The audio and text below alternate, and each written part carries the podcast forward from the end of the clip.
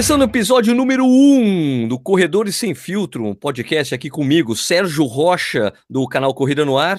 E eu sou Eduardo Suzuki, do Tênis Certo. Agora a gente precisa, antes de começar esse episódio, né, Edu, a gente precisa explicar para as pessoas por que a gente decidiu fazer isso, né, cara?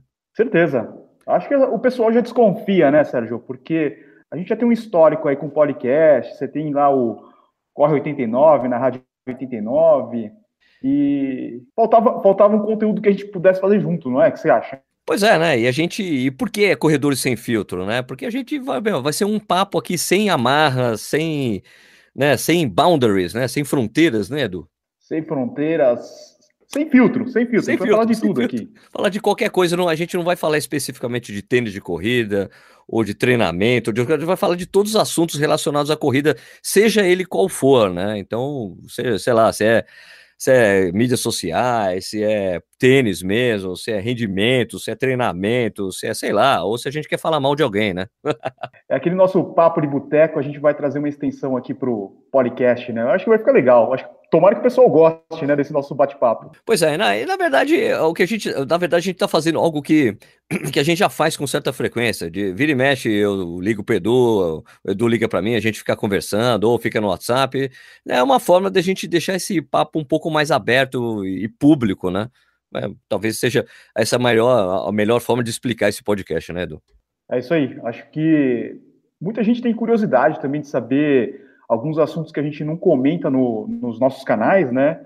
E eu acho que através do podcast é uma mídia interessante para a gente usar ela para a gente fazer esse tipo de conversa.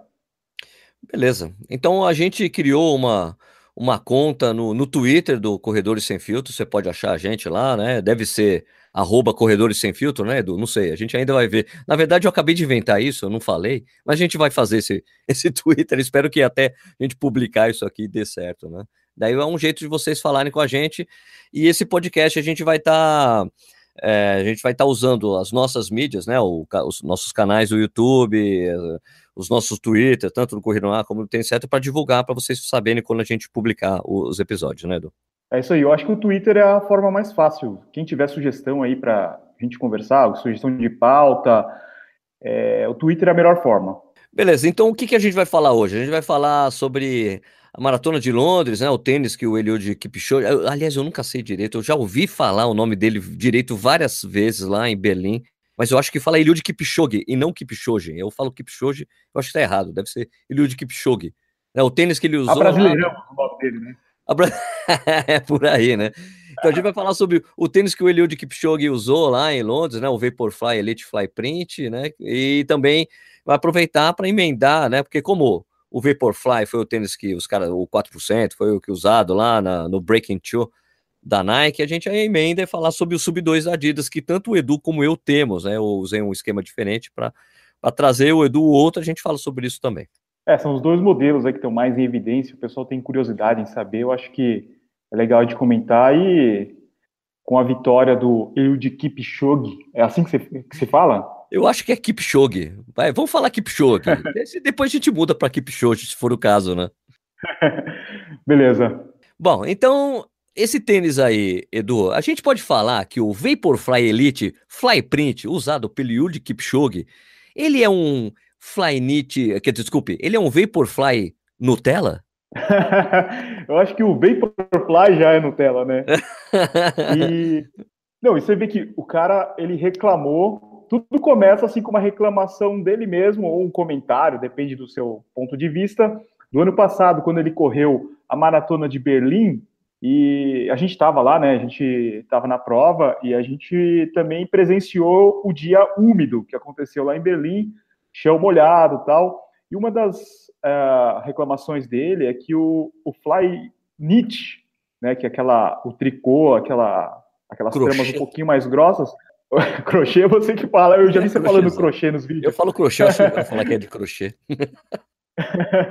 ele, falava, ele falava que encharcava, né? O tênis ficou um pouco mais pesado para ele e tal, e daí a Nike veio com a solução aí do Fly Print, que é uma impressão 3D de tecido. E que, como é que eles fizeram essa empresa? É, é, lógico, tem uns vídeos, né? O canal da Nike é muito legal, que sempre divulga algumas coisas interessantes sobre os tênis, né? E esse flyprint quer dizer que eles pegaram, eles escanearam o pé do Kipchoge para montar um cabedal adequado, é, tipo, é, um, é absolutamente, totalmente, 100% customizado para ele, é isso? É, 100% customizado para ele. Ele foi dando as dicas lá do que, que ele queria que melhorava, aperta aqui, solta ali, e, e o material usado é, é TPU, né?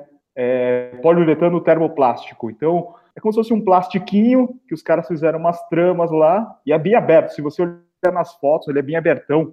E eu acho que é isso aí. Moldaram lá o pé do cara e fizeram um tênis específico para ele correr a maratona de Londres. E o tênis tem 11 gramas a menos, né? Você acha, será que faz diferença 11 gramas para um atleta desse naipe, desse calibre? É, quanto pesa o, normalmente o, o, tênis, Edu? Você que manja mais dele do que eu. Pô, tô com a informação dele aqui, ó. É 229 gramas do tamanho 41, o Flyknit. Opa, não, desculpa, falando errado aqui. Tá. Por favor, traga a informação correta. peraí, peraí, peraí. Peguei errado. Tá ruim essa cola aí, hein, mano?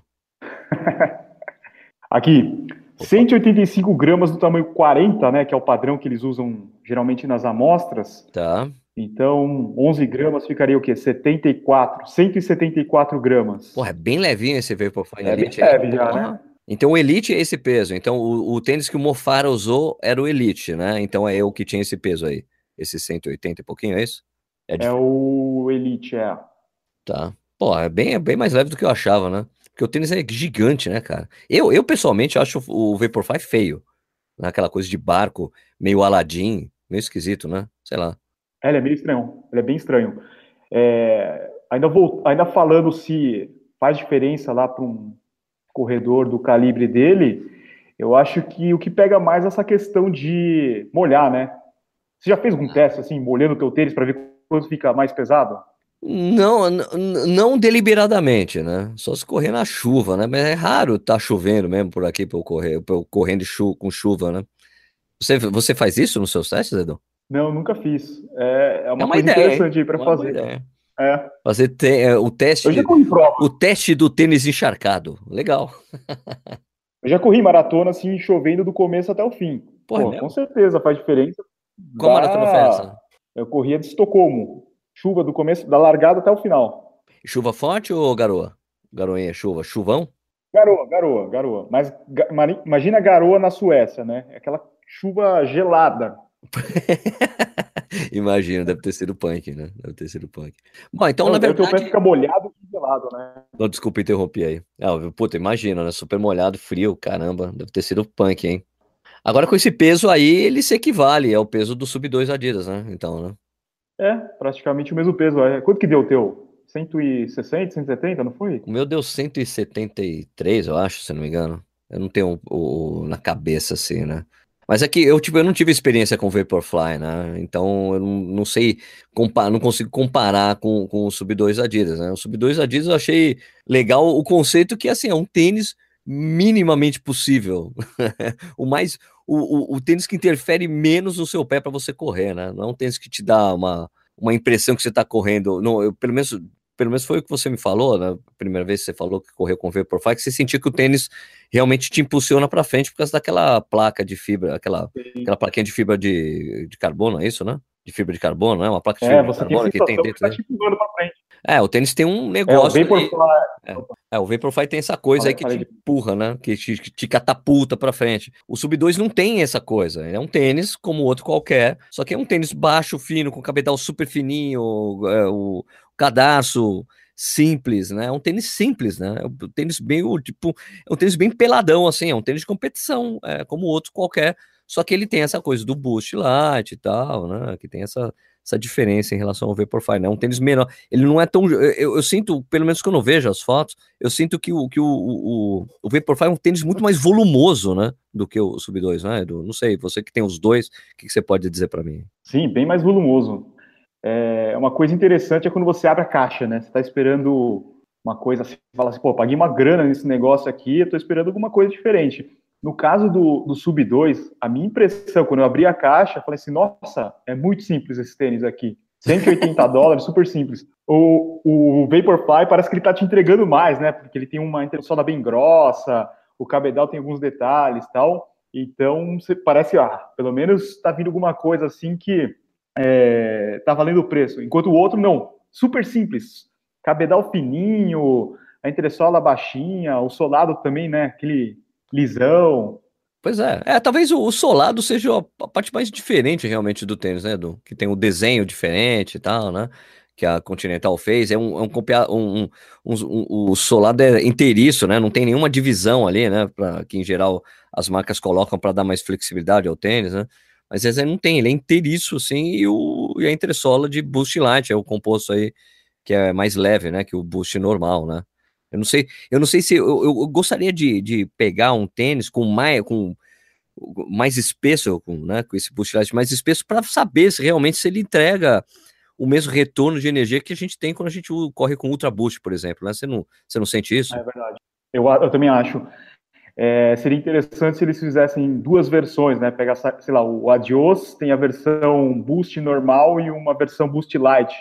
Daí você teria como comparar os dois, né? Porque no sub 2, como é muito baixinho, é, você sente essa, essa responsividade na tua primeira corrida, né?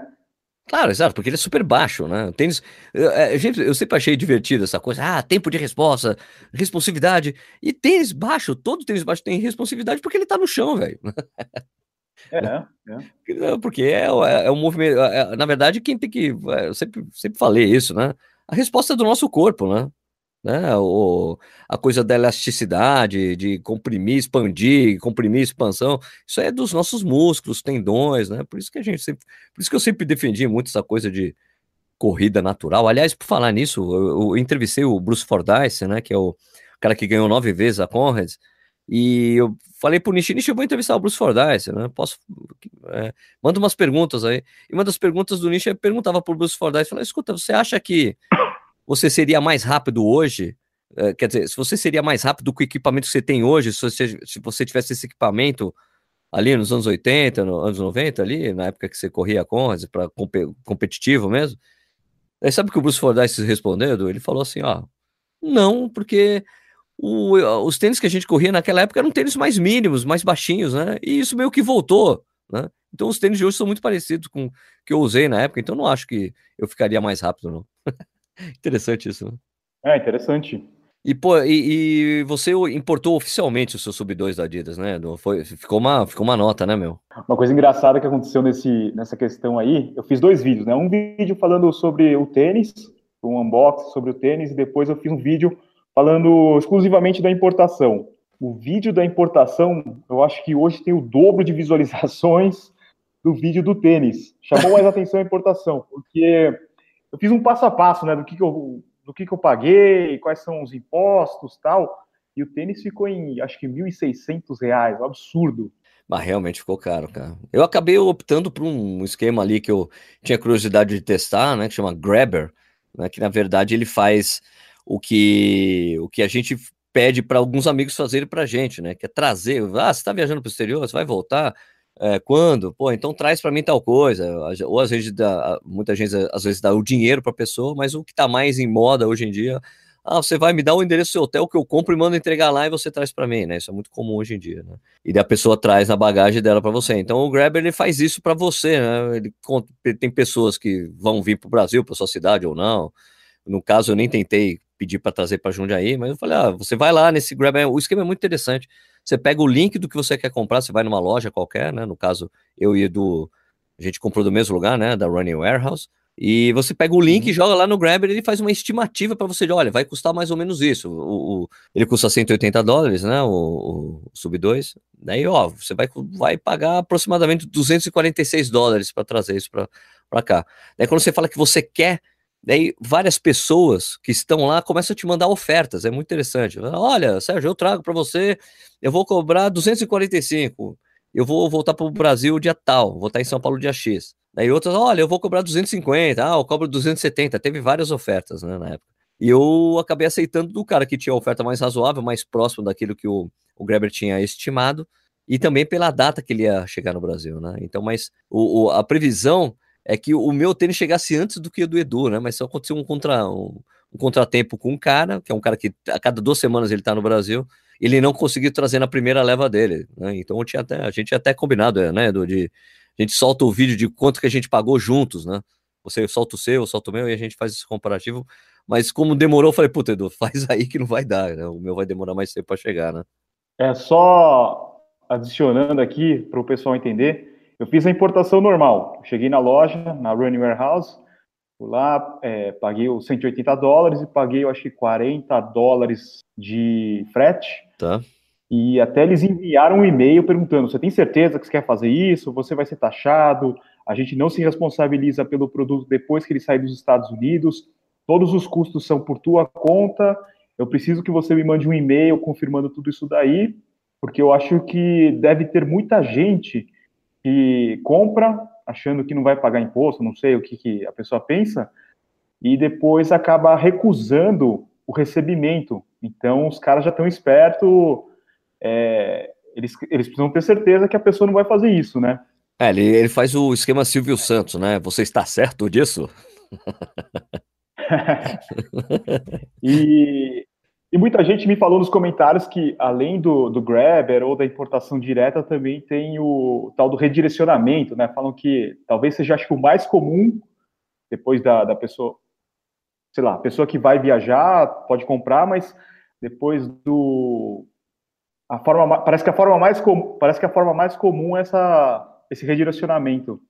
Pois é, eu teria que testar também. Eu, eu tô afim de testar esse redirecionamento, né? Mas também tem alguns custos o redirecionamento. Você tem que comprar uma caixa postal, tem, tem alguns custos é, para cada encomenda, tem, tem, tem uma série de passos também. Não é tão simples assim, mas é assim, você, se eu não me engano, quando eu pesquisei a época, era uma coisa assim: você comprava uma caixa, você pagava uma, uma caixa postal, e daí você recebia, ou você comprava e mandava entregar nessa caixa postal. Daí tinha algumas taxas relacionadas a, ao armazenamento. Tipo, armazenamento e o envio para o Brasil, né?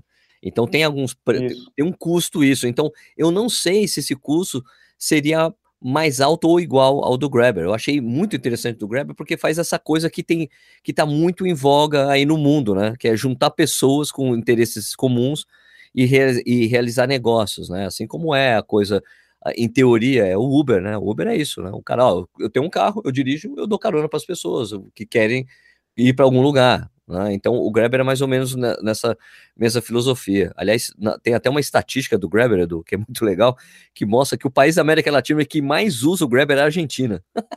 Argentina? Caramba! Argentina, sim, os caras usam bastante, né?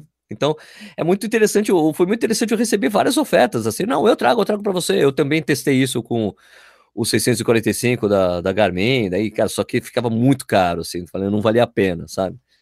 Não, na verdade, o mais barato mesmo, algum amigo seu tá viajando, ele traz para você porque ele é teu amigo, é porque é teu brother, né? É, eu acho que essa ideia do Grab é aquele negócio do colaborativo, né?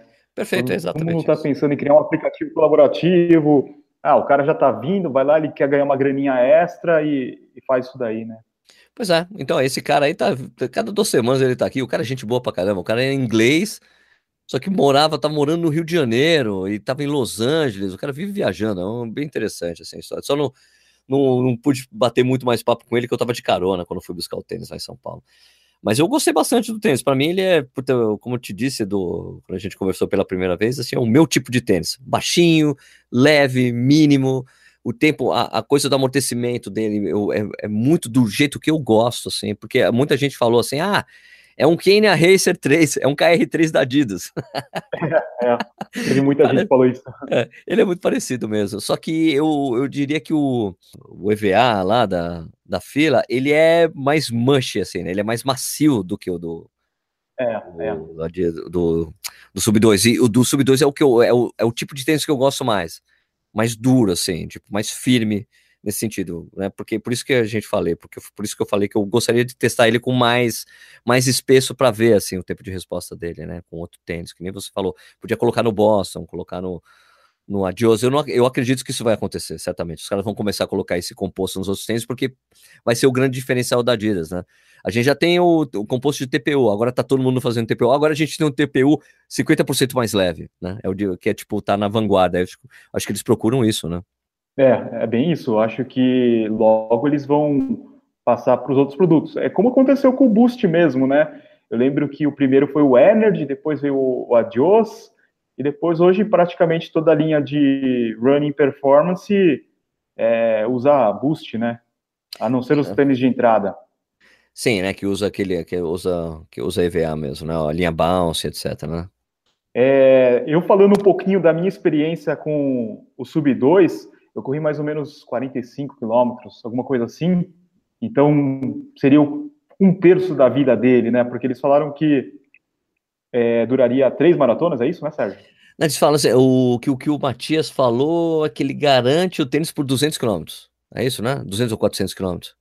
Agora, puta, agora eu tô na dúvida. É porque eu, no ano eu conheci, para quem tá escutando, para quem. É, eu, eu conheci o Sub 2 no ano passado, em setembro, antes da Maratona de Berlim. Teve um evento lá na Rambase Adidas, lá de Berlim, e o Matias, que é o diretor do, da linha Ad Zero, o Global, ele explicou, falou sobre o tênis. Eu acho que era isso, era quatro maratonas, um negócio assim, tipo 200 km, tipo 200 km, garantia o tênis por 200 km.